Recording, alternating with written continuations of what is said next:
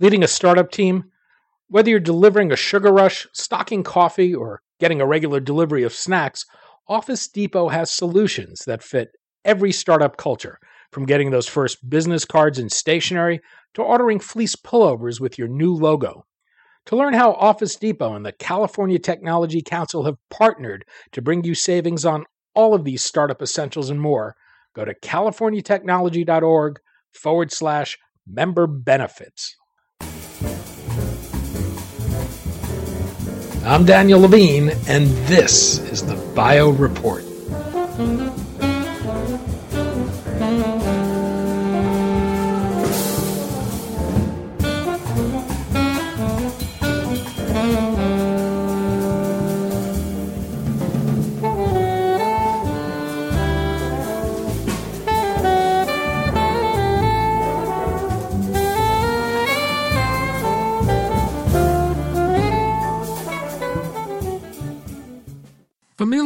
Familial hypercholesterolemia, or FH, is an inherited disorder that leads to premature cardiovascular disease.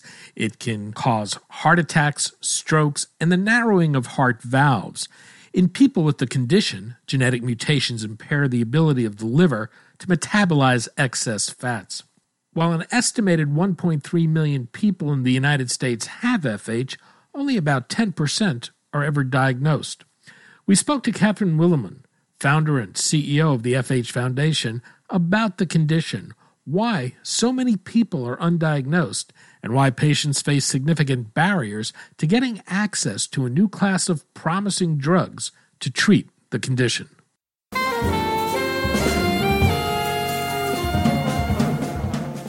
Katherine, thanks for joining us. Thank you. We're going to talk about familial hypercholesteremia, the large number of people who are undiagnosed with this condition, and the challenges patients are having getting access to potentially life saving medicines. Let's start with the disease itself. What is familial hypercholesteremia? How common is it? And how is it diagnosed? Well, it's actually very common. Um, thank you for the opportunity to talk about familial hypercholesterolemia the FH population around the world is approximately 30 million, and there are about 1.3 million people in the United States who are living with FH. It's a lot easier to say than familial hypercholesterolemia. That's about the same prevalence as type 1 diabetes. Yet, probably most of your listeners and most people have never heard of familial hypercholesterolemia. And unfortunately, this is reflected in the fact that 90% of people born with FH never receive an accurate diagnosis.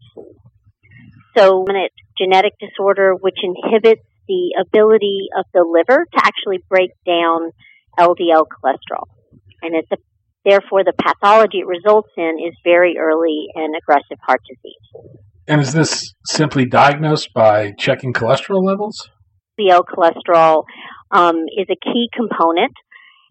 People with FH have an LDL cholesterol usually of 190 and above as adults, and but also what you will see to diagnose FH clinically is that they have a family history. It's an autosomal dominant genetic condition, and so each first degree relative has a 50% chance of also having FH. So a strong family history of high cholesterol and early heart disease plus high LDL levels from very early on are um, the two most prominent signs that someone has FH. There are clinical criteria that involve other indications as well, and then people can like testing.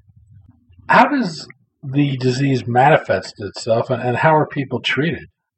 The disease manifests itself as really early high cholesterol, but most people don't know they have high cholesterol in childhood, even though the American Association of Pediatrics actually recommends that children, all children, between the ages of 9 and 11 get screened for high cholesterol in an effort to find this condition. And, and the second indication, unfortunately, is often a heart attack or a need for bypass surgery or some kind of intervention my understanding is that you have this condition. what was the diagnostic odyssey like for you? How did you become aware that, that you had this? When I was 15, I went to my doctor because I had swelling in my Achilles tendon um, around my ankles. And what I know now is that that is a classic sign of those who have a very severe form of familial hypercholesterolemia. And my doctor did a battery of tests, and one of the things that he discovered was that at 15, I had an LDL cholesterol level of 385.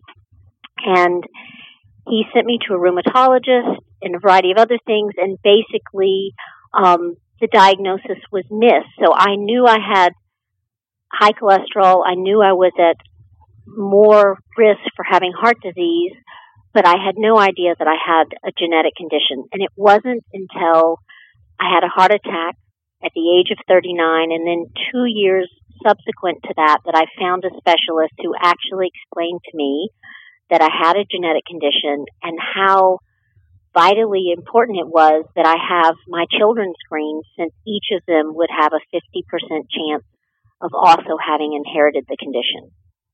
So I'm very lucky to have made it through and and again, that's not an unusual story, is that most people do not know they have this common condition well, until they already have progressed heart disease. And is there a way to change that? Is there something about something doctors should be doing differently, or is this just a condition that's going to remain hidden until it's not?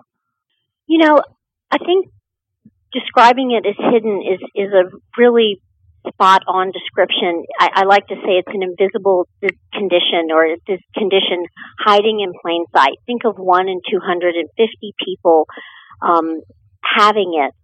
It's so common, but somehow in textbooks, and we know this through our many conversations with physicians, um, they learned about the rare form, homozygous FH, where two parents have the condition and someone is born so severely impacted they have heart attacks five, six, seven, eight, nine, ten, you know, in their first decade and a half of life. And this happens, this occurs in about one in a million people. And unfortunately, I think most physicians in the United States think of FH as this severe form that they will probably never see. And the work of the FH Foundation, which I started after I got a diagnosis and understood that my story was just one of many, um, our work as a research and advocacy organization is to collect data on familial hypercholesterolemia and share it with physicians so they can understand how common this is and how much they can do. That's the irony, unlike many genetic conditions, if this condition is found and treated early, you can normalize the risk. If someone is left untreated, men have a 50% chance of having a heart attack by the time they're 50. Women, a 30% chance of having a heart attack by the time they're 60. So, um, I think we need to empower physicians with um, a better understanding of this condition because they are all seeing it in their practices, whether they realize it or not. How responsive are FH patients to traditional statin therapies? Statins are the foundation of LDL lowering, and honestly, they have increased the possibility of FH patients to live decades longer than their parents have um, before them. And we know this from data out of the Netherlands, where they did have a very progressive program that was funded by the government to actually find FH patients and then cascade screen through their first and second degree relatives. And they identified about 70% of the FH patients in the Netherlands. And over the last several decades, what we've seen is when statins were initiated early in life, which is really a key, and pretty high dose statins, and then people stayed on them and then maybe added additional therapies later, like Zetia, and now there are even more therapies, that these people are outliving their parents without an event for two to three decades. And so that's that's really amazing and, and all the data points to the fact that we can almost normalize risk if we find people early and we lower their LDL significantly.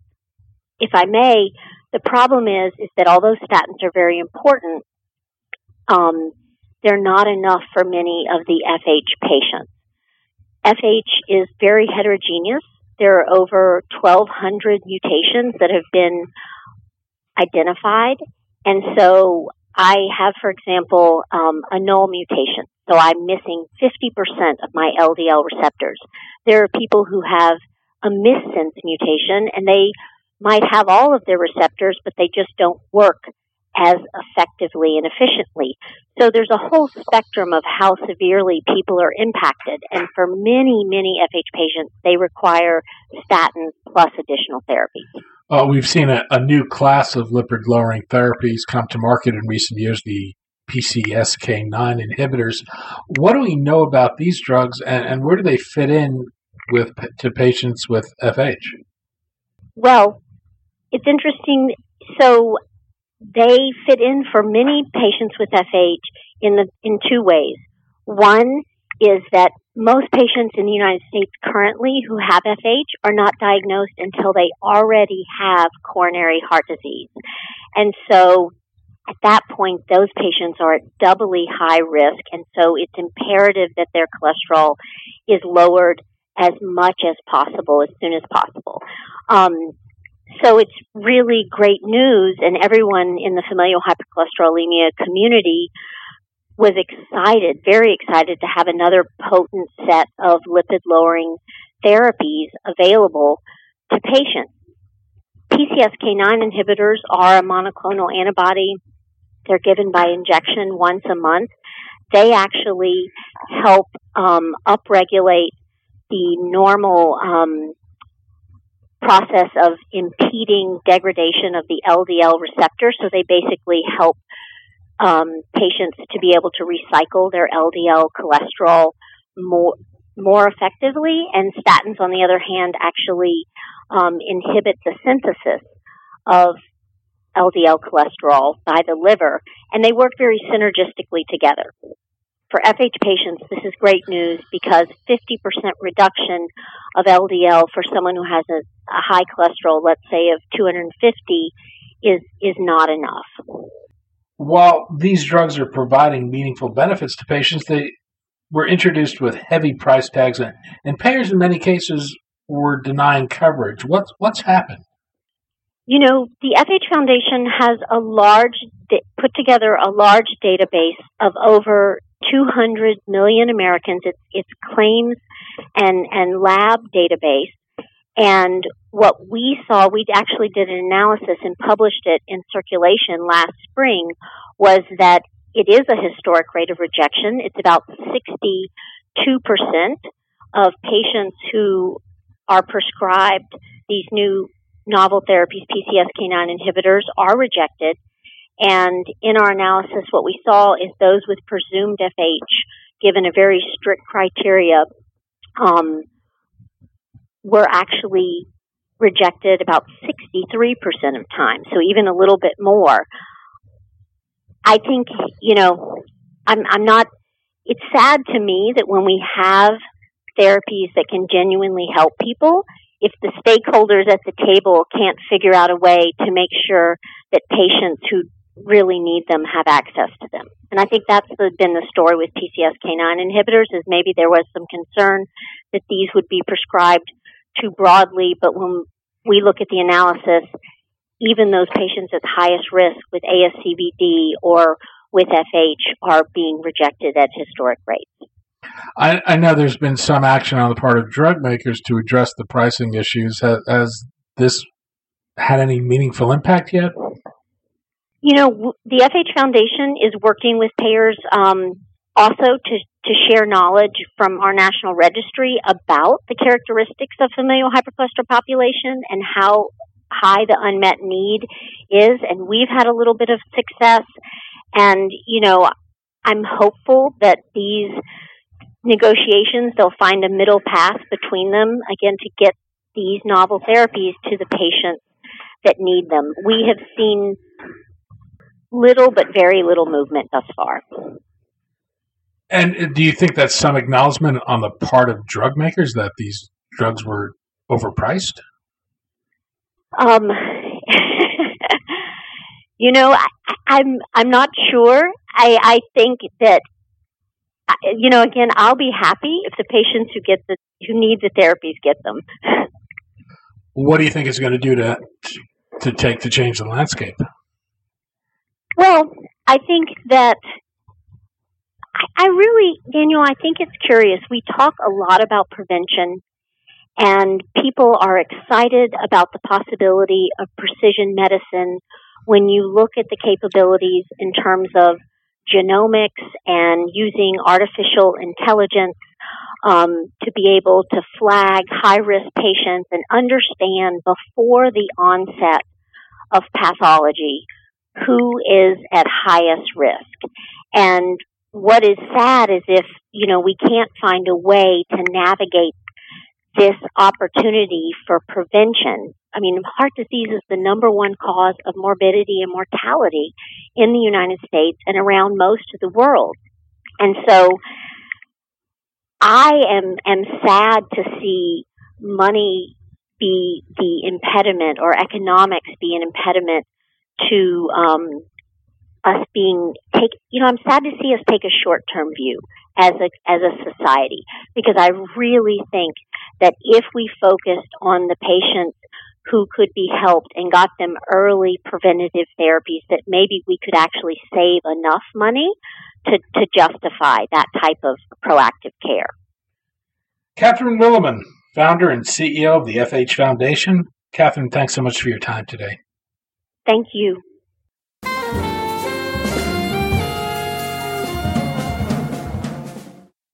Thanks for listening. The Bio Report is a production of the Levine Media Group. To automatically download this podcast each week, subscribe to our RSS feed or through iTunes or other podcast manager. To join our mailing list, go to levinemediagroup.com. We'd love to hear from you. If you want to drop us a line or are interested in sponsoring this podcast, send email to danny at levinemediagroup.com. Special thanks to Jonah Levine, who composed our theme music, and the Jonah Levine Collective, which performs it.